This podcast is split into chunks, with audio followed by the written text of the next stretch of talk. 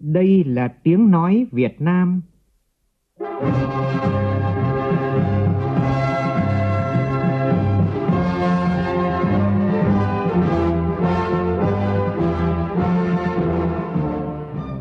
là tiếng nói Việt Nam, phát thanh từ Hà Nội, thủ đô nước Cộng hòa xã hội chủ nghĩa Việt Nam.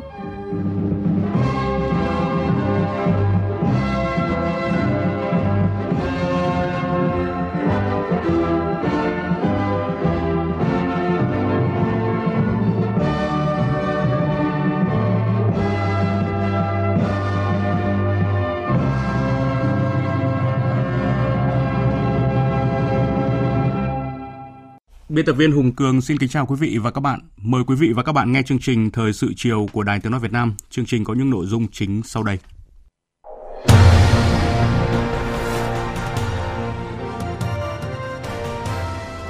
Chủ tịch Quốc hội Vương Đình Huệ dự hội nghị quán triệt giao nhiệm vụ và phát lệnh gia quân đảm bảo an ninh trật tự ngày bầu cử đại biểu Quốc hội khóa 15, đại biểu Hội đồng Nhân dân các cấp. Dịch COVID-19 khó kiểm soát hơn khi tại Đà Nẵng, Bắc Ninh, Bắc Giang trong một số khu công nghiệp đã ghi nhận hơn 100 trường hợp mắc COVID-19. Dự kiến số ca mắc còn tăng thêm. Trước tình hình này, Phó Thủ tướng Vũ Đức Đam, trưởng ban chỉ đạo phòng chống dịch COVID-19 nhấn mạnh không để dịch bùng phát trong khu công nghiệp đe dọa tới nền kinh tế, có thể làm đứt gãy chuỗi sản xuất và cung ứng của thế giới. Trong phần tin quốc tế, virus SARS-CoV-2 biến thể Ấn Độ đã xuất hiện tại 44 quốc gia. Tổ chức Y tế Thế giới xếp biến thể này vào danh sách đáng lo ngại ở mức độ toàn cầu. Hôm nay cũng là ngày y tá thế giới. Ngày này là dịp để mỗi người trên toàn cầu tri ân lực lượng tuyến đầu trong cuộc chiến chống lại dịch Covid-19.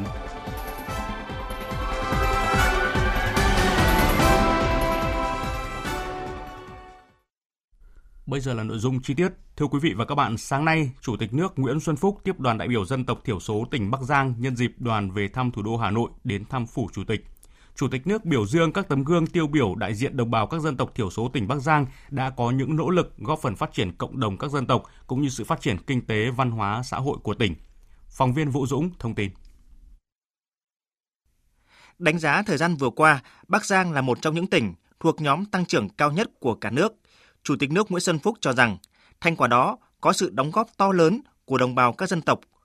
Bắc Giang đã tổ chức thực hiện nghiêm túc, hiệu quả công tác giảm nghèo, không chỉ lo phát triển công nghiệp dịch vụ mà còn lo phát triển kinh tế xã hội vùng đồng bào dân tộc thiểu số, lo xóa đói giảm nghèo ở vùng sâu, vùng xa. Chủ tịch nước cũng bày tỏ vui mừng được biết Bắc Giang đã có nhiều tấm gương tiêu biểu trong phát triển kinh tế, giữ gìn quốc phòng an ninh, trong phát triển văn hóa xã hội. Các công tác cựu chiến binh, người cao tuổi cũng được quan tâm. Nhấn mạnh Đảng, Nhà nước luôn quan tâm đến đồng bào dân tộc thiểu số, vùng sâu, vùng xa, vùng khó khăn – Chủ tịch nước Nguyễn Xuân Phúc cho biết. Cụ thể trong nhiệm kỳ vừa qua, à, chính phủ nước ta đã trình cho Quốc hội một cái đề án mới về phát triển kinh tế xã hội miền núi đồng bào dân tộc. Đó là nghị quyết 88. Sau khi được thẩm tra kỹ lưỡng, Quốc hội đã ban hành nghị quyết số 120 về phát triển đồng bào vùng đồng bào dân tộc miền núi với số vốn hàng triệu tỷ đồng, tập trung vào những cái hạ tầng quan trọng, những vùng khó khăn có đồng bào dân tộc. Cho nên hiện nay thì chúng ta biết có ba cái chương trình liên quan đến đồng bào dân tộc nông thôn. Đó là chương trình nông thôn mới, chương trình xóa đói giảm nghèo và chương trình dân tộc miền núi. Nhân đây tôi cũng yêu cầu tỉnh bắc giang, các ông chí tổ chức thực hiện cho tốt, có hiệu quả những chương trình quan trọng này để tiếp tục góp phần đưa cái đời sống của đồng bào dân tộc của chúng ta có bước phát triển mới trong giai đoạn mới. Theo đó, Chủ tịch nước đề nghị Bắc Giang cần chú trọng hơn nữa đến xóa đói giảm nghèo, phát triển nguồn nhân lực, phục vụ cho công tác dân tộc, bởi đây là những khâu quan trọng để miền núi tiến kịp miền xuôi. Cùng với đó là chú trọng xây dựng hệ thống chính trị vững mạnh để đồng bào dân tộc luôn an tâm, một lòng theo đảng, theo cách mạng. Quan tâm hơn nữa đến các già làng, trưởng bản, những cán bộ có uy tín trong đồng bào dân tộc tiếp tục giữ gìn bản sắc văn hóa tốt đẹp của đồng bào.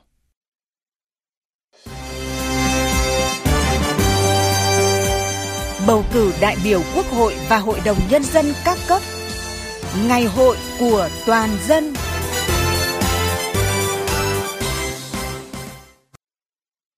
Thưa quý vị và các bạn, sáng nay Bộ Công an tổ chức hội nghị quán triệt giao nhiệm vụ và phát lệnh gia quân đảm bảo an ninh trật tự ngày bầu cử đại biểu Quốc hội khóa 15 và đại biểu Hội đồng Nhân dân các cấp. Hội nghị được tổ chức trực tuyến đến Công an 63 địa phương trong cả nước. Dự và phát biểu chỉ đạo tại hội nghị, Chủ tịch Quốc hội Vương Đình Huệ, Chủ tịch Hội đồng Bầu cử Quốc gia nhấn mạnh cần huy động sức mạnh tổng hợp của cả hệ thống chính trị và toàn dân, phát huy vai trò nòng cốt của lực lượng vũ trang nhân dân trong bảo vệ ngày bầu cử, bảo vệ từng khu vực bỏ phiếu. Phản ánh của phóng viên Lê Tuyết. Phát biểu tại hội nghị, Chủ tịch Quốc hội Vương Đình Huệ cho rằng bầu cử đại biểu Quốc hội khóa 15 và đại biểu Hội đồng Nhân dân các cấp nhiệm kỳ 2021-2026 được tổ chức vào ngày 23 tháng 5 trên phạm vi toàn quốc với gần 85.000 điểm bỏ phiếu để bầu ra 500 đại biểu Quốc hội, cơ quan quyền lực cao nhất của nhà nước và hàng nghìn đại biểu Hội đồng Nhân dân các cấp, cơ quan quyền lực cao nhất tại địa phương. Đây là sự kiện chính trị trọng đại diễn ra trong thời điểm chúng ta phải đối mặt với nhiều khó khăn, thách thức trước những diễn biến phức tạp của tình hình thế giới, khu vực, trong nước âm mưu hoạt động chống phá bầu cử của các thế lực thù địch, phản động, cơ hội chính trị, các loại tội phạm, những vấn đề an ninh phi truyền thống, đặc biệt là đại dịch COVID-19 đang lây lan tại một số địa phương và nhiều nước trong khu vực. Tình hình này đặt ra yêu cầu cao đối với công tác đảm bảo an ninh trật tự an toàn bầu cử để đảm bảo tuyệt đối an ninh an toàn ngày bầu cử, ngày hội của toàn dân, phục vụ tổ chức thành công cuộc bầu cử đại biểu Quốc hội khóa 15 và đại biểu Hội đồng nhân dân các cấp nhiệm kỳ 2021-2026, Chủ tịch Quốc hội Vương Đình Huệ đề nghị tiếp tục quán triệt sâu sắc về ý nghĩa, tầm quan trọng của công tác bảo đảm tuyệt đối an ninh, an toàn cuộc bầu cử trong toàn lực lượng công an nhân dân và các lực lượng tham gia phối hợp, tuyệt đối không được chủ quan, lơ là, mất cảnh giác. Hội nghị trực tuyến hôm nay là dấu mốc thời điểm toàn lực lượng công an nhân dân và các lực lượng tham gia bảo đảm an ninh trật tự bước vào trạng thái sẵn sàng cao nhất trong triển khai lực lượng, phương tiện, các biện pháp bảo đảm an ninh trật tự ngày bầu cử. Yêu cầu này cần được quán triệt trong toàn lực lượng công an nhân dân và các lực lượng tham gia phối hợp trong toàn bộ các hoạt động bảo đảm an ninh trật tự trên phạm vi cả nước. Chủ tịch Quốc hội Vương Đình Huệ chỉ đạo Bộ Công an cần tham mưu hoàn thiện các phương án, kế hoạch bảo vệ bầu cử, sẵn sàng xử lý các tình huống phức tạp nảy sinh ngay tại cơ sở theo phương châm 4 tại chỗ, sẵn sàng phương án bảo đảm an ninh trật tự với tình huống tổ chức bầu cử tại khu vực đại dịch COVID-19 đang lây lan trong cộng đồng, thực hiện tốt công tác nắm, dự báo tình hình, chủ động phát hiện, phối hợp giải quyết từ sớm, có hiệu quả các vấn đề nổi lên về an ninh, trật tự tại từng địa bàn, không để bị động, bất ngờ, không để sơ hở và thiếu sót, kiên quyết đấu tranh làm thất bại âm mưu hoạt động chống phá bầu cử của thế lực thù địch, phản động cơ hội chính trị. Tăng cường bảo đảm an ninh trật tự trên các lĩnh vực, trọng tâm là bảo đảm an ninh chính trị nội bộ, an ninh xã hội, an ninh các địa bàn chiến lược và trọng điểm, an ninh biên giới, đẩy mạnh chấn áp các loại tội phạm, nhất là tội phạm hình sự, ma túy, tội phạm sử dụng công nghệ cao, kịp thời đấu tranh phản bác các luận điệu sai trái xuyên tạc trên không gian mạng, không để các thế lực thù địch phản động, phần tử xấu lợi dụng gây mất an ninh trật tự, gây ảnh hưởng đến quá trình chuẩn bị tổ chức bầu cử, huy động sức mạnh tổng hợp cả hệ thống chính trị và toàn dân, phát huy vai trò nòng cốt của lực lượng vũ trang nhân dân trong bảo vệ ngày bầu cử, bảo vệ từng khu vực bỏ phiếu. Chủ tịch Quốc hội Vương Đình Huệ đánh giá cao việc Bộ Công an phát lệnh gia quân ngày hôm nay, đúng ngày các địa phương bắt đầu triển khai rộng rãi cho đại biểu Hội đồng Nhân dân cấp tỉnh và các cấp vận động bầu cử. Điều này sẽ tạo điều kiện thuận lợi và bảo đảm tuyệt đối an ninh an toàn cho các hoạt động tiếp xúc cử tri vận động bầu cử của đại biểu Quốc hội ở Trung ương cũng như ở địa phương. Chủ tịch Quốc hội Vương Đình Huệ cũng chia sẻ, theo thống kê sơ bộ đánh giá trong cuộc bầu cử lần này, số đơn từ khiếu nại tố cáo đối với các ứng cử viên giảm so với trước trong các đơn từ khiếu nại tố cáo chủ yếu tập trung ở cấp xã và cấp quận, huyện, còn cấp tỉnh, ứng cử đại biểu Quốc hội ít hơn. Theo đó, cấp xã, cấp phường chủ yếu liên quan đến việc giải quyết khiếu nại tố cáo về đất đai và quản lý trật tự xây dựng và môi trường. Có ít đơn từ khiếu nại liên quan đến tiêu chuẩn, phẩm chất đạo đức, trình độ của các ứng viên. Chủ tịch Quốc hội mong muốn lực lượng công an đôn đốc phối hợp với các lực lượng địa phương giải quyết dứt điểm những khiếu nại tố cáo của công dân. Nhắc lại một trong những quyết tâm của đồng bầu cử quốc gia là không để các địa điểm bầu cử trở thành nơi lây nhiễm dịch bệnh trong cộng đồng và cũng không để bên ngoài xâm nhập. Chủ tịch Quốc hội Vương Đình Huệ nhấn mạnh, trong khâu này quan trọng nhất là tổ chức phân luồng và điều tiết lượng người đến các địa điểm bầu cử, tránh tập trung vào một lúc. Hiện nay, các địa phương cũng đã triển khai, chính phủ cũng rất quan tâm đến vấn đề này. Chủ tịch Quốc hội mong muốn các cấp ủy Đảng và Ủy ban bầu cử các cấp có mặt tại hội nghị cùng Bộ Công an phối hợp với các lực lượng chức năng dưới sự hướng dẫn của Ủy ban bầu cử quốc gia để làm sao phân số lượng cử tri đi bỏ phiếu đúng giờ, tránh ùn ứ, tắc ở địa điểm bầu cử và phải thực hiện nghiêm nguyên tắc 5K của Bộ Y tế. Sáng nay, Phó Chủ tịch Quốc hội Nguyễn Đức Hải cùng các ứng cử viên đại biểu Quốc hội khóa 15 có buổi tiếp xúc cử tri vận động bầu cử theo hình thức trực tuyến tại đơn vị bầu cử số 3 của tỉnh Quảng Nam. Đơn vị bầu cử số 3 gồm có thành phố Tam Kỳ, các huyện Núi Thành, Tiên Phước, Nam Trà My, Bắc Trà My và Phú Ninh. Sau khi Ủy ban Mặt trận Tổ quốc Việt Nam tỉnh Quảng Nam giới thiệu tiểu sử tóm tắt của các ứng cử viên đại biểu Quốc hội khóa 15 tại hội nghị này, từng ứng cử viên trình bày chương trình hành động của mình. Thay mặt các ứng cử viên đại biểu Quốc hội khóa 15, Phó Chủ tịch Quốc hội Nguyễn Đức Hải trân trọng ghi nhận sự kỳ vọng của cử tri gửi gắm tới các ứng cử viên, khẳng định nếu trúng cử đại biểu Quốc hội khóa 15 sẽ luôn phấn đấu rèn luyện, liên hệ chặt chẽ tìm hiểu tâm tư nguyện vọng của cử tri, thu thập và phản ánh trung thực kịp thời ý kiến, kiến nghị của cử tri với Quốc hội. Phó Chủ tịch Quốc hội Nguyễn Đức Hải cho rằng sự tin tưởng của cử tri là động lực để các ứng cử viên tiếp tục rèn luyện, nâng cao trình độ lý luận và thực tiễn, hoàn thành nhiệm vụ trên cương vị được giao cam kết tiếp tục cụ thể hóa chương trình hành động của mình theo từng năm trong cả nhiệm kỳ, có những giải pháp đóng góp cho sự phát triển của đất nước và tỉnh Quảng Nam.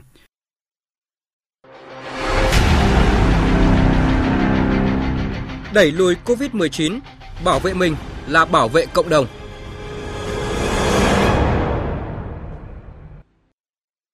Thưa quý vị và các bạn, từ hôm qua cho đến sáng nay, một số nhà máy xí nghiệp trong khu công nghiệp ở Đà Nẵng, Bắc Ninh, Bắc Giang đã ghi nhận hơn 100 trường hợp mắc COVID-19. Số ca mắc được dự báo sẽ còn tăng trong những ngày tới, đe dọa tới nền kinh tế và có thể làm đứt gãy chuỗi sản xuất và cung ứng của thế giới. Trước thực tế này, sáng nay Phó Thủ tướng Vũ Đức Đam, trưởng Ban Chỉ đạo Quốc gia đã chủ trì cuộc họp khẩn trực tuyến giữa Thường trực Ban Chỉ đạo Quốc gia với ba tỉnh thành vừa nêu. Phóng viên Văn Hải phản ánh. Hiện cả ba tỉnh đang khẩn trương xét nghiệm và triển khai các biện pháp khống chế dịch lan rộng. Đà Nẵng áp dụng phương pháp gộp mẫu xét nghiệm, còn Bắc Ninh và Bắc Giang sử dụng đồng thời cả test nhanh kháng nguyên và xét nghiệm PCR nên đẩy nhanh được tốc độ sàng lọc người nghi nhiễm. Bà Nguyễn Hương Giang, Chủ tịch Ủy ban nhân dân tỉnh Bắc Ninh cho biết. Về tình hình của Bắc Ninh đến thời điểm này, trong khu công nghiệp thì ờ, có thể nói là vẫn đang được kiểm soát. Tuy nhiên là hiện nay chúng tôi đang rất là khó khăn trong công tác vận chuyển, đưa đón những cái công nhân và những cái xe đưa đón công nhân. Một số các địa phương thì thành lập những cái chốt chặn để không cho xe đi qua. Mặc dù là những cái xe đưa đón này thì người ta chỉ sử dụng có 50% cái số ghế ngồi. Mỗi xe thì không quá 20 người. Trước thực tế này, Phó Thủ tướng Vũ Đức Đam yêu cầu các tỉnh thành phố thực hiện nghiêm quy định phòng chống dịch nhưng không để xảy ra tình trạng ngăn sông cấm chợ. Không thể để tình trạng xe đưa đón công nhân vào các khu công nghiệp, người ta đưa đón quanh năm bình thường rồi mà các tỉnh đã gây ách tắc như các đồng chí ở Bắc Ninh báo cáo thì trước mắt để giải quyết ngay tôi yêu cầu các địa phương mà bây giờ nằm trong danh sách là có dịch các khu công nghiệp đang có dịch thì các đồng chí ở địa phương đấy có văn bản gửi các tỉnh mà xe đi qua nói rõ số xe tuyến đường và các tỉnh phải thông thoáng cái này hôm nay có đồng chí thứ trưởng bộ công an ở đây tất cả các chỗ chặn đều do công an mà mình chỉ đạo anh em là mình kiểm soát lộ trình số người và người ta quy trách nhiệm và để mình cho đi thông thoáng không được để ách tắc. Phó Thủ tướng cũng lưu ý Đà Nẵng, Bắc Ninh, Bắc Giang vừa duy trì sản xuất, vừa phòng chống dịch hiệu quả. Dịch xảy ra đến đâu, khoanh vùng đến đó và thực hiện cách ly thật chặt, đảm bảo không lây nhiễm chéo trong các khu cách ly tập trung. Tuyệt đối không được cực đoan theo kiểu cứ thấy có dịch là cho ngừng sản xuất, thả người lao động về các địa phương. Thay vào đó, cần thực hiện tốt hướng dẫn an toàn COVID tại các nhà máy xí nghiệp, trước phản ánh của Cục Quản lý Môi trường Y tế Bộ Y tế về việc Sở Công Thương của nhiều địa phương chưa tích cực chỉ đạo hướng dẫn các khu công nghiệp thực hiện những quy định phòng chống dịch, vẫn để cho công nhân bị sốt đi làm. Phó Thủ tướng Vũ Đức Đam yêu cầu chấn chỉnh ngay tình trạng này. Bộ Công Thương cần sớm tổ chức hội nghị tập huấn trực tuyến toàn quốc hướng dẫn các địa phương về những phương án phòng chống dịch COVID-19 tại các nhà máy xí nghiệp, đặc biệt là trong khu công nghiệp. Cái chương trình mà an toàn COVID mà tôi đã nói Bộ Công Thương phải chỉ đạo sát đấy thì tôi đề nghị tất cả các đồng chí không chỉ ba tỉnh này mà toàn quốc các đồng chí phải thật sự nghiêm túc. Các cụ ngày xưa có câu ấy lỗ giò nhỏ nhưng mà đắm thuyền lớn. Còn tôi hay ví là nước mình như là trũng bây giờ đê ấy, thì là tổ kiến hồng sụt toang đê vỡ. Cái này chúng ta phải rất nghiêm khắc tôi đề nghị bộ công thương tiếp tục quán triệt thật sâu sát đến các địa phương cái này tại vì không chỉ là nhiễm dịch ở trong nước đông người mà nó sẽ đứt gãy toàn bộ cái chuỗi sản xuất và cung ứng toàn thế giới mà nền kinh tế của đất nước sẽ bị đe dọa ghê gớm nếu mà chúng ta để thủng vào các khu công nghiệp. Hiện cả nước có 369 khu công nghiệp tập trung, gần 30 cửa khẩu, khu chế xuất với gần 4 triệu lao động. Môi trường làm việc trong các nhà máy xí nghiệp là môi trường kín, đông người nên khả năng lây nhiễm rất cao nếu có mầm bệnh. Chưa kể, nơi ở của công nhân chủ yếu là xóm trọ đông đúc, nguy cơ bùng phát dịch rất lớn. Phó Thủ tướng cũng lưu ý các tỉnh thành phố không được chủ quan lơ là, cần huy động cả hệ thống chính trị vào cuộc, không phó mặc việc phòng chống dịch cho ngành y tế. Thưa quý vị, theo phóng viên Thanh Hà thực trú tại miền Trung, đối với Đà Nẵng với tinh thần thần tốc truy vết, khoanh vùng nguy cơ lấy mẫu xét nghiệm, đến thời điểm này thành phố đã cơ bản kiểm soát được tình hình dịch bệnh liên quan đến ổ dịch mới ở công ty Trường Minh, khu công nghiệp An Đồn, quận Sơn Trà.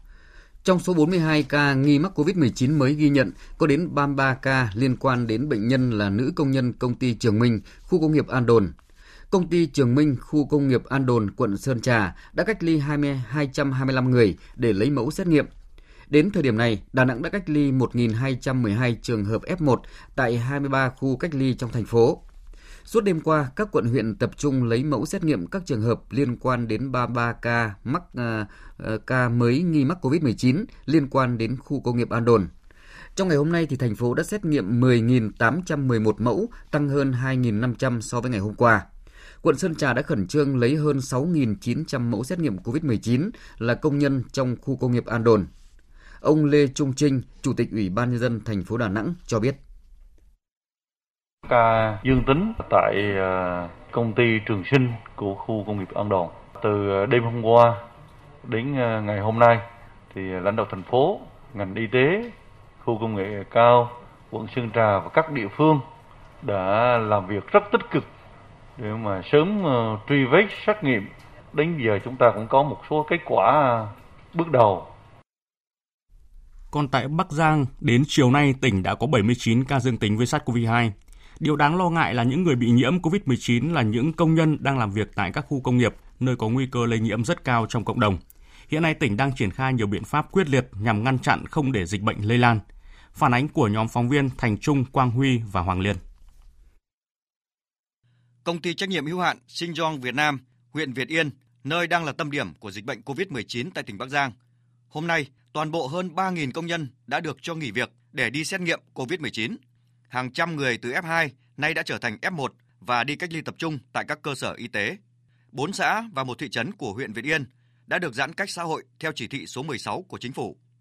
Các lực lượng chức năng của tỉnh Bắc Giang đang gồng mình chống dịch, truy vết những F1, F2. Ông Nguyễn Văn Phương, Chủ tịch Ủy ban nhân dân huyện Việt Yên, tỉnh Bắc Giang cho biết, huyện đang thực hiện các biện pháp để phát hiện kịp thời các ca mắc trong cộng đồng, không để xảy ra tình trạng phát hiện muộn, không phát hiện được hoặc bị động bất ngờ về mầm bệnh huyện sẽ cùng với tỉnh sẽ tập trung cao trong vấn đề xét nghiệm. Bởi vì xét nghiệm sẽ là cái chìa khóa để mà xem xét được cái thực tiễn của vấn đề để có biện pháp cho phù hợp. Hiện nay thì à, tỉnh thì đang tập trung chỉ đạo các doanh nghiệp trong khu công nghiệp. Huyện là yêu cầu các doanh nghiệp ngoài khu công nghiệp và dân cư là đang tập trung cao cho vấn đề xét nghiệm. Thế và đối với các cái chợ truyền thống thì chúng tôi cũng đã yêu cầu các cái à, địa phương là có tăng cường kiểm tra và yêu cầu bà con giữ khoảng cách trong các cái khu bán hàng cũng có những cái biển để mà quy định lối vào lối ra. Với phương châm phòng còn hơn chống, tỉnh Bắc Giang đang tiến hành xét nghiệm COVID-19 cho khoảng 90.000 công nhân đang làm việc trong các khu công nghiệp.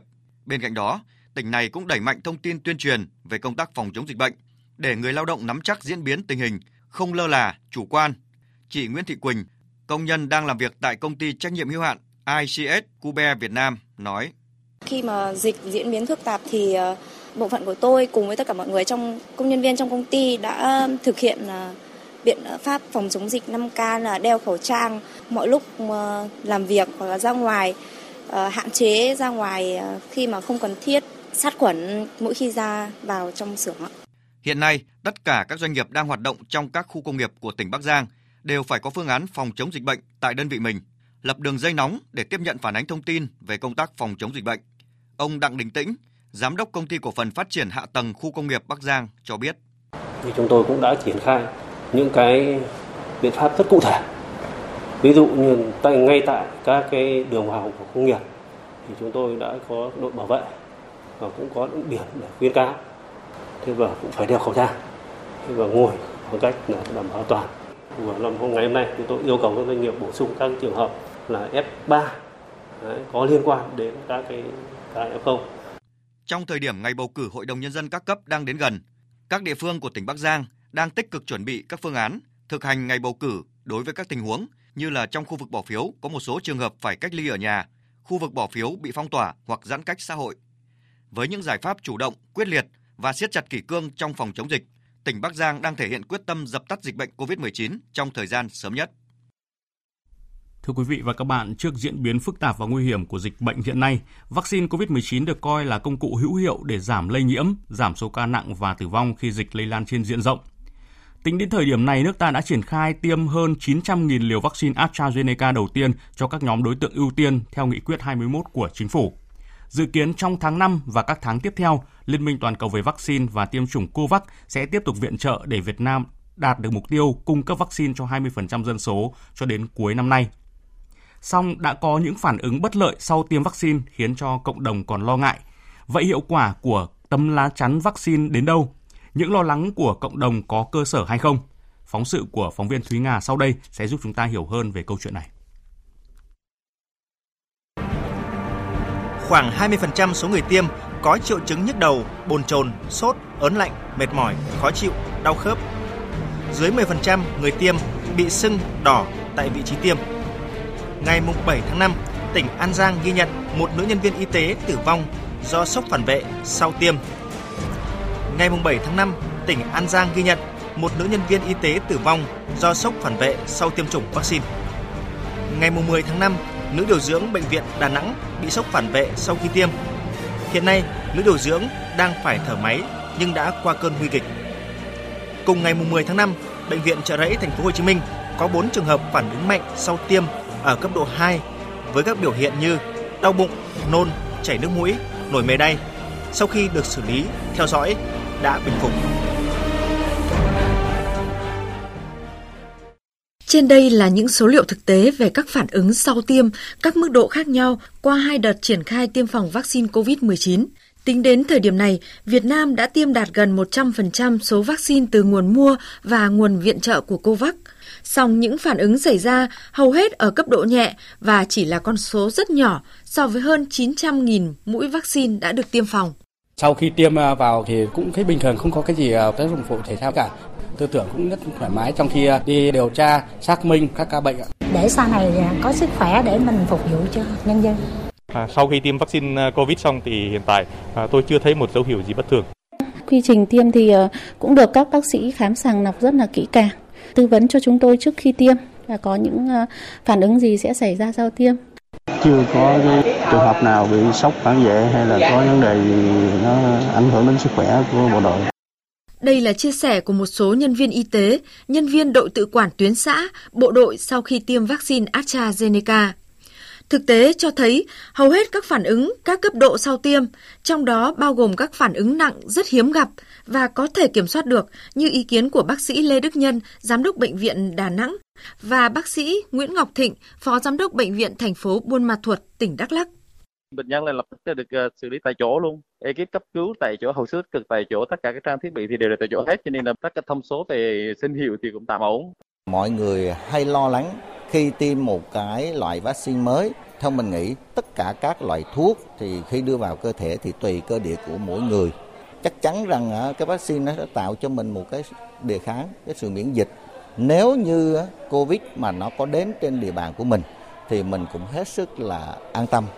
Phó giáo sư tiến sĩ Đào Xuân Cơ, Phó Giám đốc Bệnh viện Bạch Mai cho biết, sau tiêm, các triệu chứng sốt, mệt mỏi, đau chỗ tiêm, đau cơ là biểu hiện thường gặp và cũng là những phản ứng thông thường của cơ thể với tất cả các loại vaccine nói chung và vaccine phòng COVID-19 nói riêng. Vì vậy, việc tiêm vaccine đang được ngành y tế giám sát, đảm bảo an toàn cả quy trình. Các cán bộ y tế từ cơ sở người ta nắm rất chắc khi tổ chức tiêm phòng ở đâu thì tất cả các nơi đã được tập huấn rất bài bản từ khâu dự trữ bảo quản vaccine như thế nào tiêm như thế nào cái buổi tổ chức tiêm như thế nào rồi xử trí theo dõi và xử trí các cái biến cố bất lợi như thế nào để những cái người mà có tác dụng phụ hồi phục rất nhanh sau một vài ngày và trở lại sức khỏe bình thường. Mỗi ngày, thế giới vẫn có hàng triệu người mắc bệnh, hàng ngàn người chết vì Covid-19.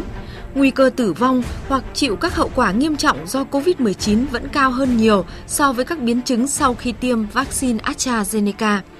Theo tính toán của Tổ chức Y tế Thế giới WHO, nếu tỷ lệ tiêm trong nước đạt từ 60% sẽ tạo miễn dịch cộng đồng để chống lại dịch bệnh. Tiến sĩ bác sĩ Phạm Quang Thái, trưởng văn phòng tiêm chủng mở rộng miền Bắc nêu quan điểm. Các chuyên gia dịch tễ chưa bao giờ coi vaccine ngừa COVID-19 là vũ khí toàn năng để ngăn chặn được vụ dịch. Song, về cơ bản nếu tiêm vaccine sẽ ngăn được trường hợp bệnh diễn biến nặng hoặc tử vong, giảm tải cho hệ thống y tế trong trường hợp dịch bệnh lan rộng. Sau đây chúng tôi xin cập nhật thông tin mới nhất về số ca mắc COVID-19. Theo Bộ Y tế, từ 12 giờ cho đến 18 giờ ngày hôm nay, nước ta ghi nhận 30 ca mắc mới COVID-19. Đà Nẵng 20 ca, Hà Nội 7 ca, Bắc Giang 2 ca và Phú Thọ 1 ca. Các số ca mắc mới đều đã được cách ly và không phát hiện thêm các ổ dịch mới. Thời sự VOV, nhanh, tin cậy, hấp dẫn. Mời quý vị nghe tiếp chương trình Thời sự chiều của Đài Tiếng Nói Việt Nam. Chiều nay, Liên Bộ Công Thương Tài chính vừa công bố việc điều hành giá xăng dầu. Theo đó, sau khi trích quỹ, bình ổn xăng E5 RON 92 tăng 438 đồng một lít, xăng RON 95 tăng 370 đồng một lít, mặt hàng dầu diesel tăng 446 đồng một lít, dầu hỏa tăng 566 đồng một lít, dầu ma rút tăng 256 đồng một kg chủ động tháo gỡ khó khăn về sản xuất và tiêu thụ nông sản trong bối cảnh dịch COVID-19 diễn biến phức tạp, nhất là những mặt hàng nông sản đang vào vụ thu hoạch như là rau, vải, nhãn. Bộ Nông nghiệp và Phát triển nông thôn đã yêu cầu các đơn vị trực thuộc bộ chủ động phối hợp với các địa phương bám sát tình hình thực tế, bố trí lực lượng kiểm dịch thực vật, hỗ trợ kiểm tra đối với xuất khẩu nông sản, đặc biệt là vải thiều sắp vào vụ thu hoạch. Phóng viên Minh Long phản ánh. Ông Hoàng Trung, Cục trưởng Cục Bảo vệ Thực vật cho biết, Năm nay, Nhật Bản ủy quyền việc giám sát vải xuất khẩu sang thị trường này cho cơ quan kiểm dịch thực vật phía Việt Nam. Do đó, khi nào có hàng hóa xuất khẩu đi Nhật, Cục Bảo vệ Thực vật sẽ cử lực lượng kiểm dịch về địa phương để hỗ trợ, phối hợp.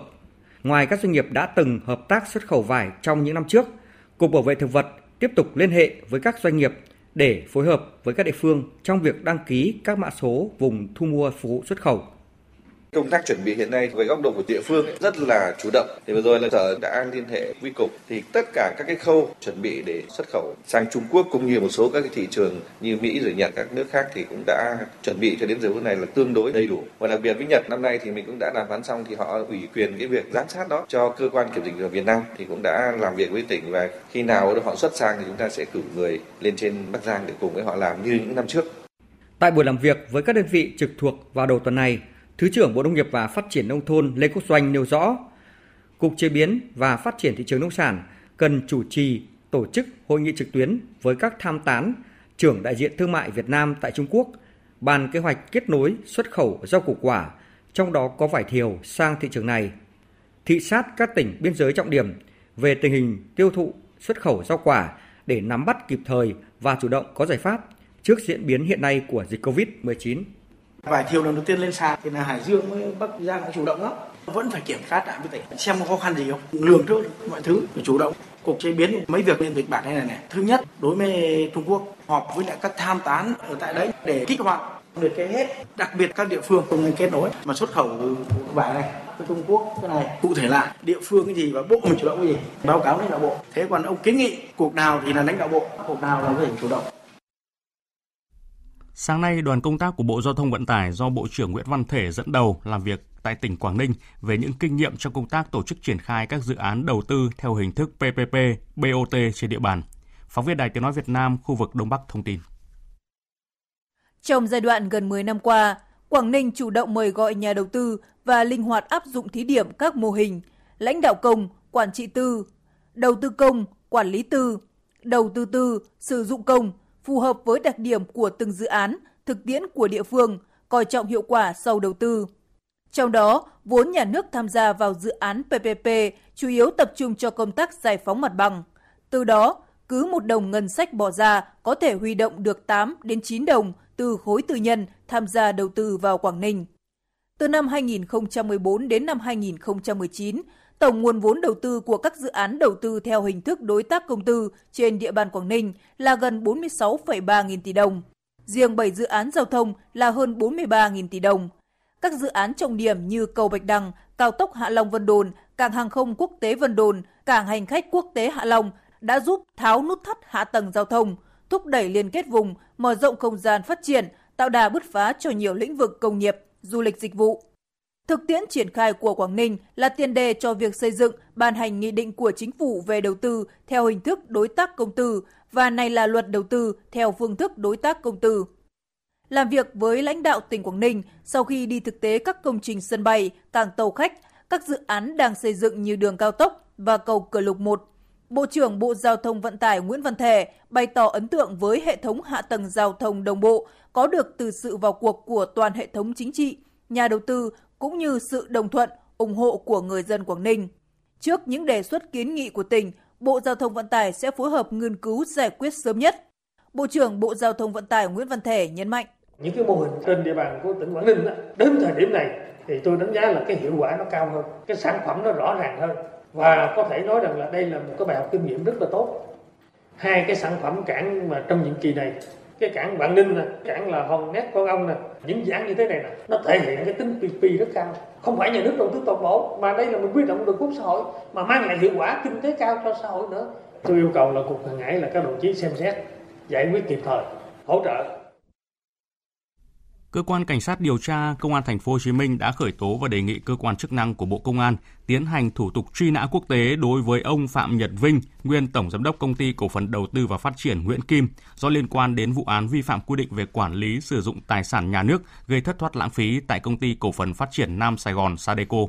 Tin của phóng viên Tỷ Huỳnh thường trú tại thành phố Hồ Chí Minh. Trước đó, Viện Kiểm sát nhân dân thành phố Hồ Chí Minh trả hồ sơ cho rằng cần làm rõ vai trò đồng phạm của công ty cổ phần đầu tư và phát triển Nguyễn Kim, gọi tắt là công ty Nguyễn Kim, trong vụ án đối với việc mua 9 triệu cổ phiếu của công ty Sadeco. Kết luận điều tra bổ sung của cơ quan điều tra giữ nguyên quan điểm khởi tố Nguyễn Hữu Thành, cựu Phó Chủ tịch Hội đồng Quản trị công ty Nguyễn Kim và Phạm Nhật Vinh, cựu Tổng Giám đốc công ty Nguyễn Kim ông Phạm Nhật Vinh bị khởi tố do liên quan vụ mua bán 9 triệu cổ phần công ty cổ phần phát triển Nam Sài Gòn Sadeco, gây thiệt hại 1.103 tỷ đồng.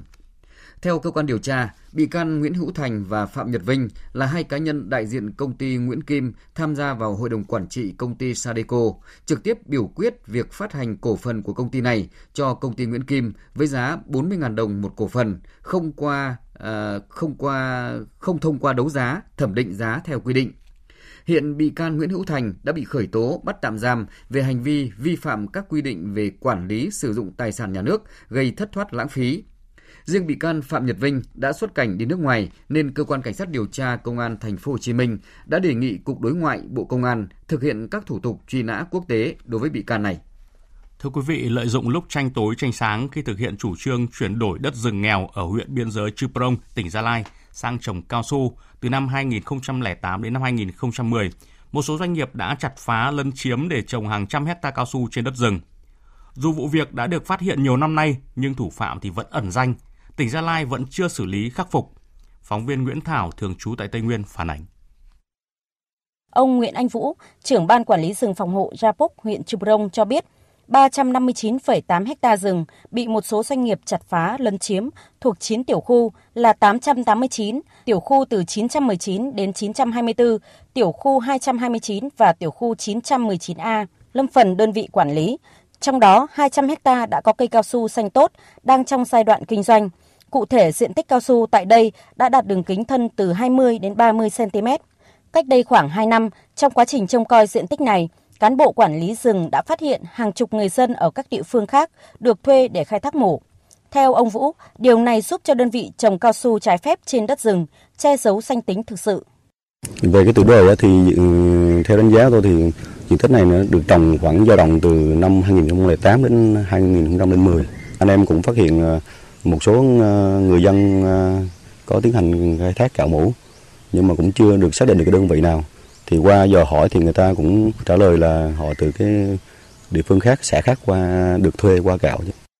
Thời điểm tranh tối tranh sáng trong thực hiện chủ trương chuyển đổi rừng nghèo sang trồng cao su tại huyện Chư Prong, tỉnh Gia Lai, hơn 1.200 ha rừng thuộc lâm phần Ban Quản lý rừng phòng hộ Rapuk đã bị chặt phá, lấn chiếm để trồng cây nông nghiệp và cây cao su.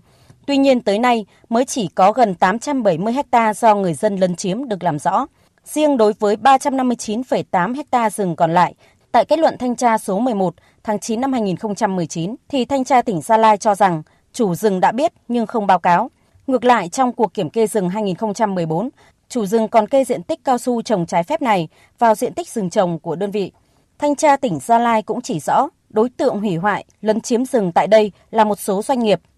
Từ năm 2019, sau khi được bàn giao vụ việc, cơ quan cảnh sát điều tra công an tỉnh Gia Lai đã khởi tố vụ án, khởi tố hai bị can Nguyễn Thu Hương và Phan Quốc Huy là giám đốc ban quản lý rừng phòng hộ Gia Púc trong các giai đoạn từ năm 2008 đến năm 2012 để điều tra tội thiếu trách nhiệm gây hậu quả nghiêm trọng.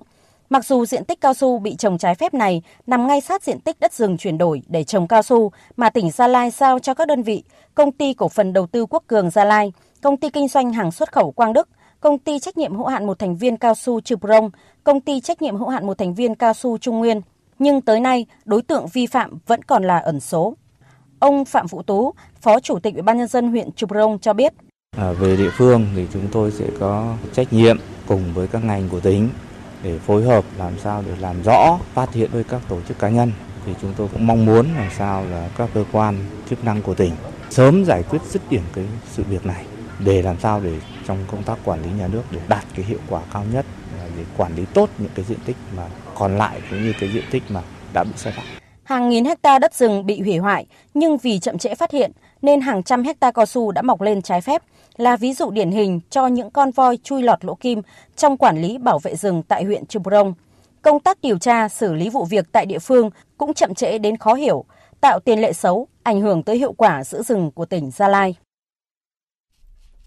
Trưa nay, cơ quan an ninh điều tra công an thành phố Đà Nẵng thực hiện lệnh bắt khám xét nơi ở đối với Nguyễn Trần Anh Tuấn, 34 tuổi, trú tại 102 Lê Văn Thứ, phường Mân Thái, quận Sơn Trà, thành phố Đà Nẵng. Đối tượng đã tổ chức cho người nước ngoài nhập cảnh vào nước ta dưới vỏ bọc chuyên gia. Nguyễn Trần Anh Tuấn đã nhận của 12 người Hàn Quốc mỗi người 200 đô la Mỹ để đưa họ vào công ty của mình làm việc dưới vỏ bọc chuyên gia, sau đó hết hạn cách ly sẽ được ở lại Việt Nam. Trước đó, ngày 24 tháng 4, Phòng Quản lý xuất nhập cảnh Công an thành phố Đà Nẵng phối hợp với Công an quận Ngũ Hành Sơn kiểm tra hành chính một căn hộ thuộc The Boy Villa ở đường Trường Sa, quận Ngũ Hành Sơn, phát hiện 14 người Hàn Quốc đang lưu trú dưới dạng chuyên gia nhưng không biết đơn vị nào bảo lãnh cho mình. Theo hồ sơ cơ quan công an, đầu tháng 2 năm nay, 14 công dân này thông qua mạng xã hội ở Hàn Quốc đã liên hệ với một người Hàn Quốc là giám đốc một công ty ở Việt Nam để làm thị thực nhập cảnh với giá 2.500 đô la Mỹ một người. Sau đó, người Hàn Quốc này liên hệ với Nguyễn Trần Anh Tuấn, giám đốc ba công ty, đứng ra bảo lãnh cho các công dân Hàn Quốc nhập cảnh vào Việt Nam dưới dạng chuyên gia để làm việc cho công ty của Tuấn. Sau khi 12 người nhập cảnh thành công, người Hàn Quốc nói trên đã trả cho Tuấn 2.400 đô la Mỹ. Tiếp theo chương trình sẽ là một số thông tin thời tiết. Trung tâm Dự báo Khí tượng Thủy văn Quốc gia cho biết, trưa nay ở khu vực Bắc Bộ và các tỉnh từ Thanh Hóa đến Phú Yên có nắng nóng, có nơi có nắng nóng gai gắt với nhiệt độ cao nhất phổ biến trong khoảng 35 đến 37 độ, có nơi trên 37 độ. Dự báo do ảnh hưởng của rìa đông nam vùng áp thấp nóng phía Tây kết hợp với hiệu ứng phơn, nên ngày mai ở khu vực Bắc Bộ và các tỉnh từ Thanh Hóa đến Phú Yên xảy ra nắng nóng trên diện rộng, có nơi nắng nóng gai gắt với nhiệt độ cao nhất phổ biến trong khoảng 35 đến 37 độ, có nơi trên 37 độ. Riêng khu vực vùng núi Bắc và Trung Trung Bộ có nắng nóng gai gắt, có nơi đặc biệt gai gắt với nhiệt độ cao nhất phổ biến trong khoảng 37 đến 39 độ, có nơi trên 39 độ. Khu vực Hà Nội ngày mai có nắng nóng với nhiệt độ cao nhất phổ biến trong khoảng 35 đến 36 độ, có nơi trên 36 độ. Đợt nắng nóng này ở các tỉnh Bắc Bộ và Trung Bộ có khả năng kéo dài đến khoảng ngày 17 tháng 5.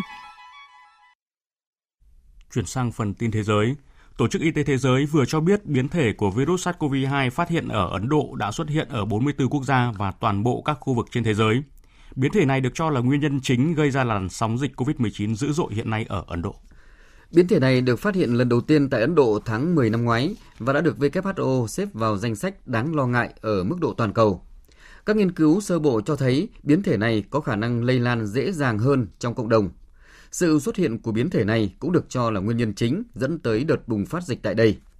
Tính đến sáng nay, nước này ghi nhận thêm hơn 348.000 ca dương tính mới và 4.200 ca tử vong trong một ngày qua chính phủ Ấn Độ đã quyết định thay đổi chiến lược xét nghiệm COVID-19 và tập trung vào phương pháp xét nghiệm nhanh kháng nguyên để có kết quả nhanh hơn và qua đó cách ly người bệnh sớm hơn. Các trạm xét nghiệm nhanh sẽ được thiết lập trong các trường học, trung tâm cộng đồng và khu dân cư. Trong lúc này, diễn biến dịch COVID-19 tại một số nước khu vực Đông Nam Á vẫn đang rất phức tạp. Tại Thái Lan, hôm nay ghi nhận thêm 34 người tử vong trong 24 giờ qua. Đây là số người chết trong ngày nhiều nhất tại Thái Lan kể từ khi dịch bùng phát.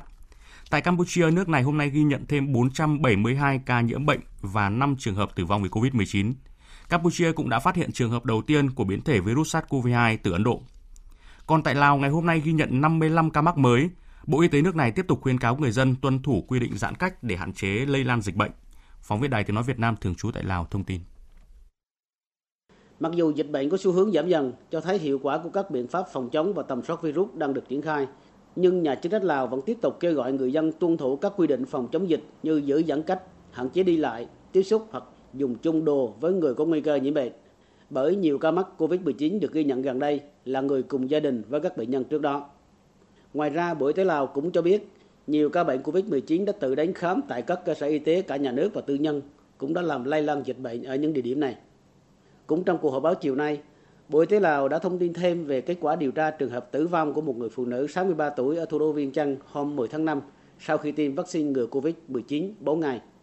Đại diện Ủy ban Cố vấn Quốc gia về cung ứng vaccine của Lào cho biết tình trạng nôn ra máu trước khi tử vong của người phụ nữ này là do lạm dụng thuốc điều trị xương khớp và giảm đau, dẫn đến viêm loét và xuất huyết dạ dày. Không có bằng chứng nào cho thấy liên quan đến việc tiêm vaccine COVID-19 trước đó. Đồng thời cho rằng một kết quả điều tra toàn diện sẽ sớm được công bố trong thời gian tới. Thưa quý vị và các bạn, hôm nay là ngày y tá thế giới. Trong vòng 2 năm kể từ khi đại dịch COVID-19 bắt đầu, thế giới đã chứng kiến hơn 160 triệu ca mắc và hơn 3 triệu 300 nghìn ca tử vong vì COVID-19. Đại dịch đã tạo ra gánh nặng chưa từng có cho cơ sở hạ tầng y tế. Trong bối cảnh đó, các nhân viên y tế, trong đó y tá điều dưỡng làm việc không ngừng nghỉ để cùng đội ngũ y bác sĩ cứu chữa người bệnh. Tổng hợp của biên tập viên Anh Tuấn. Với hơn 400.000 ca nhiễm mỗi ngày, Ấn Độ đang là điểm nóng COVID-19 trong những ngày này. Trong làn sóng COVID-19 dữ dội đó, Surita Khatkauga, y tá trưởng tại Bệnh viện Đa khoa Sasun bang Pune Độ, đã nhiều lần chứng kiến những y tá cần mẫn đêm ngày phục vụ các bệnh nhân vẫn in sâu vào tâm trí của cô. Tôi đặc biệt nhớ đến hình ảnh một y tá trẻ, người đã phải để con 6 tháng tuổi của mình ở nhà để đến bệnh viện chăm sóc người bệnh mắc COVID-19 khiến bệnh nhân trở thành ưu tiên hàng đầu của cô ấy. Theo Hội đồng Y tá Quốc tế, tính đến tháng 1 năm nay, có hơn 1 triệu 600 nghìn y tá mắc COVID-19. Tuy vậy, điều này không cản trở được tinh thần làm việc hết mình của những nhân viên y tế này. Với việc tiếp nhận hơn 2.000 ca mắc COVID-19 trong vòng một tuần, nữ y tá Seika Leger làm việc tại phòng chăm sóc tích cực thuộc Bệnh viện Pichat ở Paris, Pháp cho biết. Chúng tôi đang kiệt sức vì phải làm việc quá sức. Các kỳ nghỉ của chúng tôi đều phải hủy bỏ. Thực sự chúng tôi đang ở mức cực hạn sức chịu đựng của mình.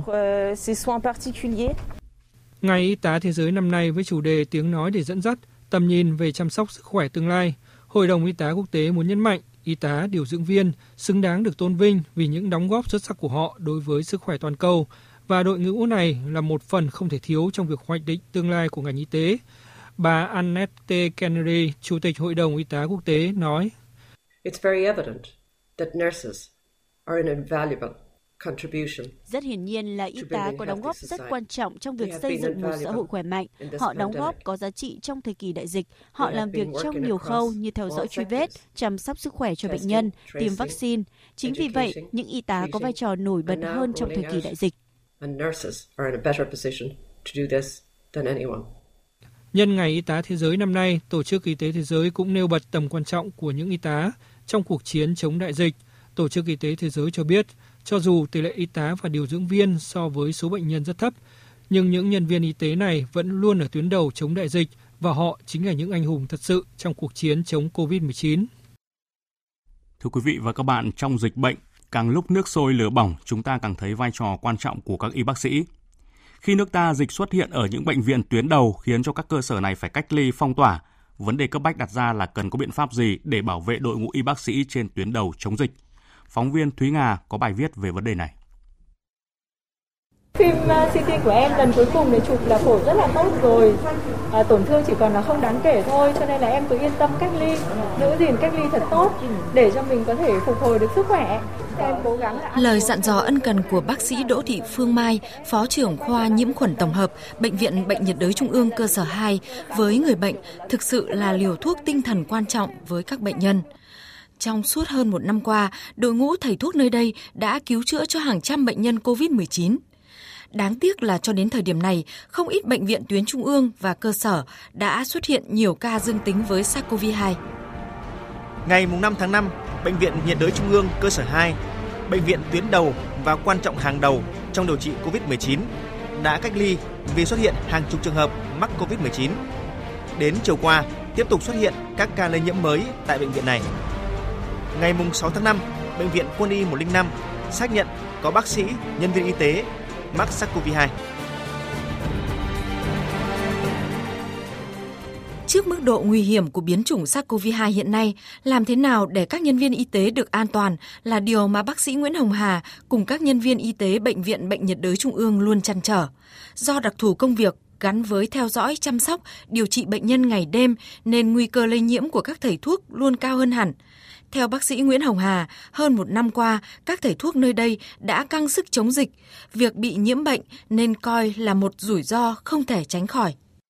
Lây lan cách rất là dễ dàng và nhanh chóng, chỉ cần một lượng nhỏ nó có thể bắt vào lây rồi. Bác sĩ thì phải tham gia trực tiếp chống dịch thì phải ngày đêm bên cạnh bệnh nhân vậy thì cái nguy cơ là nhiều khả năng lắm không thể tránh được chúng ta phải đồng lòng và thông cảm chia sẻ cùng với bác sĩ để cùng nhau mà chống dịch Bác sĩ Trương Hữu Khanh, trưởng khoa nhiễm thần kinh, Bệnh viện Nhi Đồng 1, người từng mắc bệnh truyền nhiễm trong quá trình điều trị cho bệnh nhân chia sẻ, với dịch bệnh nguy hiểm như COVID-19, các thầy thuốc không thể nói trước điều gì, dù họ đều mặc đồ bảo hộ kín mít từ đầu đến chân. Để bảo vệ các chiến sĩ áo trắng trước dịch bệnh, lực lượng y bác sĩ cần thêm một lá chắn bảo vệ khác nữa là vaccine phòng ngừa COVID-19. Khi mà nhân viên y tế bị lây nó có hai cái mối nguy hiểm là nhân viên y tế bị hết thì đâu có ai mà chăm sóc bệnh nhân. Thứ hai là nhân viên y tế bị là nhân viên y tế lây cho nhiều người khác nữa. Tại vì nhân viên y tế là tiếp xúc với những bệnh nhân nặng mà, người, những người nào đó có bệnh nền nữa, thì thành ra nhân viên y tế là phải ừ, bảo vệ trước mà nếu mình kho mình không có vaccine á, thì phải nghiêm chỉnh cái chuyện mà phương tiện phòng hộ nhưng mà phương tiện phòng hộ mà ở một cái mức tương đối mà chỉ có tiêm vaccine và phương tiện phòng hộ cùng lúc mới giải quyết được vấn đề tại vì mình không biết được cái món nó tăng tới nào với quy trình 8 bước nhằm đảm bảo an toàn cho các cơ sở khám chữa bệnh. Trong giai đoạn này, Bộ Y tế yêu cầu các bệnh viện, phòng khám, trạm y tế cần tuân thủ thực hiện ở mức cao nhất. Cuộc chiến chống COVID-19 ngày càng cam go phức tạp, các y bác sĩ điều dưỡng có thể trở thành bệnh nhân là trạng thái đảo chiều mà bất kỳ ai cũng không muốn xảy ra. Với các biến chủng mới nguy hiểm xuất hiện tại đợt dịch này, dự báo số lượng người mắc sẽ không ngừng gia tăng nên nguy cơ lây nhiễm đối với đội ngũ y bác sĩ rất cao. Chính vì vậy, hơn lúc nào hết, bảo vệ an toàn cho đội ngũ thầy thuốc còn là yếu tố quyết định thành công trong công tác phòng chống dịch bệnh.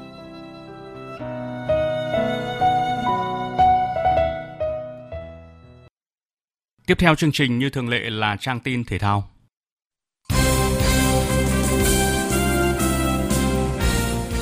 Thưa quý vị và các bạn, vừa trải qua buổi tối căng sức dưới mưa lớn, đội tuyển Việt Nam tiếp tục đổ mồ hôi vào trưa nay khi huấn luyện viên Park Hang-seo bất ngờ điều chỉnh lịch tập.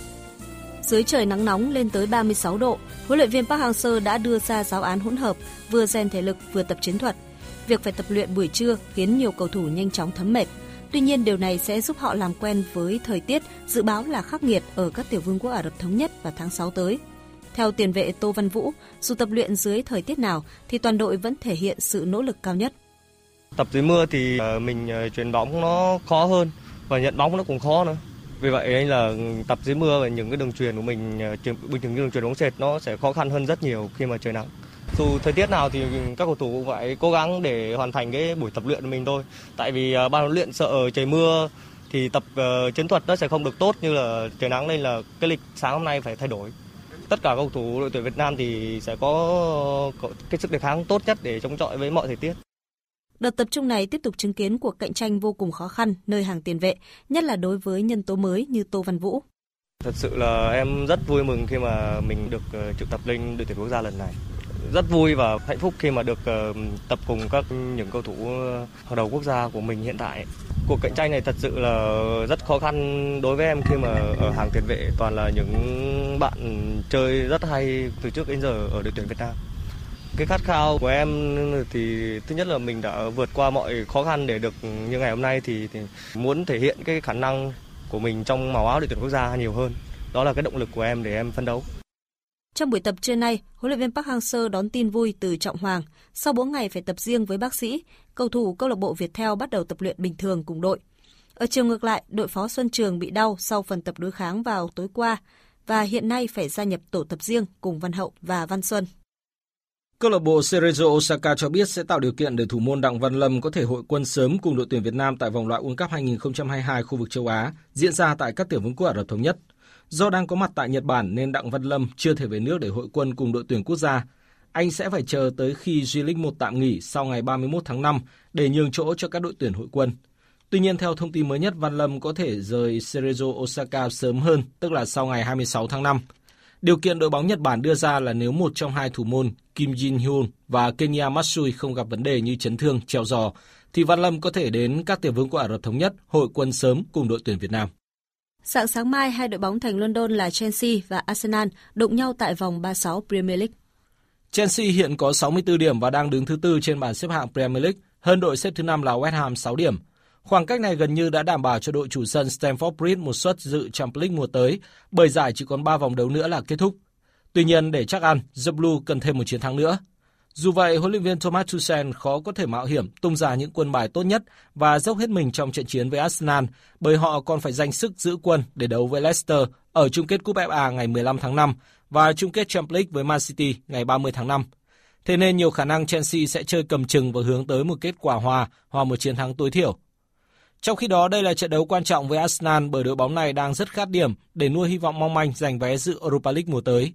Cái khó đối với Arsenal lúc này là họ tiếp tục vắng tiền đạo Lacazette, một cạ cứng của Aubameyang trên hàng công. Ngược lại, Chelsea lại gần như có được lực lượng mạnh nhất và đang đạt trạng thái hưng phấn khi vừa đánh bại hàng loạt đối thủ sừng sỏ như Real hay Man City. Khi được hỏi về mục tiêu ở trận đấu với Arsenal, huấn luyện viên Tuchel chỉ nói một cách chung chung. We're in the race for top four. We have to take step to qualify Champions League next season. Chúng tôi đang đua vào top 4 và đang từng bước thực hiện mục tiêu được góp mặt ở vòng bảng Champions League mùa tới. Chúng tôi đang xây dựng Chelsea thành đội bóng có thể giành chiến thắng ở các giải đấu. Chúng tôi muốn vào địch FA Cup và Champions League, kết thúc mùa giải trong top 4, nhưng chúng tôi chưa giành được gì cả và thử thách vẫn chưa dừng lại. We have to end up in the top four. Until now, we haven't won nothing. This is still the challenge. It's not finished. Còn huấn luyện viên Mikel Arteta chia sẻ. We need to try to finish the season as strong as possible. Well, probably they've been the best team in the league in the last few months. Chúng tôi cần kết thúc mùa giải một cách mạnh mẽ nhất có thể. Chelsea là đội bóng chơi hay nhất giải đấu trong vài tháng qua. Thomas Tuchel đã xây dựng họ thành tập thể xuất sắc. Họ phòng thủ chặt và tấn công sắc sảo. Tất nhiên là chúng tôi muốn giành chiến thắng để giúp đội bóng có được vị trí tốt hơn. Chúng tôi sẽ cố gắng để được dự giải châu Âu và hy vọng sẽ không còn xếp ở vị trí này nữa. This is what we are trying to do, obviously, the Euros, and uh, hopefully we are not in that position anymore. Dự báo thời tiết Bắc Bộ và khu vực Hà Nội có mây, đêm nay và chiều tối mai có mưa rào và rông rải rác, cục bộ có mưa vừa, mưa to, ngày nắng nóng, có nơi còn nắng nóng gai gắt, gió đông nam đến nam cấp 2, cấp 3. Trong mưa rông có khả năng xảy ra lốc, xét, mưa đá và gió giật mạnh, nhiệt độ từ 24 đến 37 độ, có nơi trên 38 độ. Riêng Quảng Ninh, Hải Phòng, nhiệt độ cao nhất phổ biến trong khoảng 30 đến 33 độ. Các tỉnh từ Thanh Hóa đến Thừa Thiên Huế có mây, chiều tối và đêm có mưa rào và rông vài nơi, ngày nắng nóng, có nơi có nắng nóng gai gắt, riêng vùng núi có nắng nóng gai gắt, có nơi đặc biệt gai gắt, gió nhẹ. Trong mưa rông có khả năng xảy ra lốc, xét, mưa đá và gió giật mạnh, nhiệt độ từ 25 đến 39 độ, có nơi trên 39 độ. Các tỉnh ven biển từ Đà Nẵng đến Bình Thuận có mây, chiều tối và đêm có mưa rào và rông vài nơi, ngày nắng, phía Bắc có nắng nóng gai gắt, gió Đông Nam cấp 2, cấp 3. Trong mưa rông có khả năng xảy ra lốc, xét và gió giật mạnh, nhiệt độ từ 25 đến 37 độ. Tây Nguyên và Nam Bộ có mây, chiều tối và đêm có mưa rào và rông rải rác, ngày nắng, miền Đông có nắng nóng, gió nhẹ. Trong mưa rông có khả năng xảy ra lốc, xét và gió giật mạnh, nhiệt độ từ 25 đến 35 độ. Riêng miền Đông nhiệt độ cao nhất phổ biến trong khoảng 34 đến 36 độ. Tiếp theo là dự báo thời tiết biển. Vịnh Bắc Bộ có mưa rào và rông vài nơi, tầm nhìn xa trên 10 km, gió Đông Nam đến Nam cấp 4, cấp 5. Vùng biển từ Quảng Trị đến Quảng Ngãi, khu vực Bắc Biển Đông, khu vực quần đảo Hoàng Sa thuộc thành phố Đà Nẵng không mưa, tầm nhìn xa trên 10 km, gió Đông Nam đến Nam cấp 4. Vùng biển từ Bình Định đến Ninh Thuận, vùng biển từ Bình Thuận đến Cà Mau, vùng biển từ Cà Mau đến Kiên Giang, có mưa rào và rông vài nơi, tầm nhìn xa trên 10 km, gió nhẹ. Khu vực giữa và Nam Biển Đông, khu vực quần đảo Trường Sa, tỉnh Khánh Hòa có mưa rào và rông rải rác. Trong mưa rông có khả năng xảy ra lốc xoáy và gió giật mạnh. Tầm nhìn xa trên 10 km, giảm xuống từ 4 đến 10 km trong mưa, gió nhẹ. Vịnh Thái Lan có mưa rào và rông vài nơi, tầm nhìn xa trên 10 km, gió nhẹ. Những thông tin thời tiết vừa rồi đã kết thúc chương trình Thời sự chiều nay của Đài Tiếng Nói Việt Nam. Chương trình do các biên tập viên Hùng Cường, Thanh Trường, Thu Hòa biên soạn và thực hiện với sự tham gia của phát thanh viên Hoàng Sang, kỹ thuật viên Thế Phi, chịu trách nhiệm nội dung Nguyễn Thị Tuyết Mai.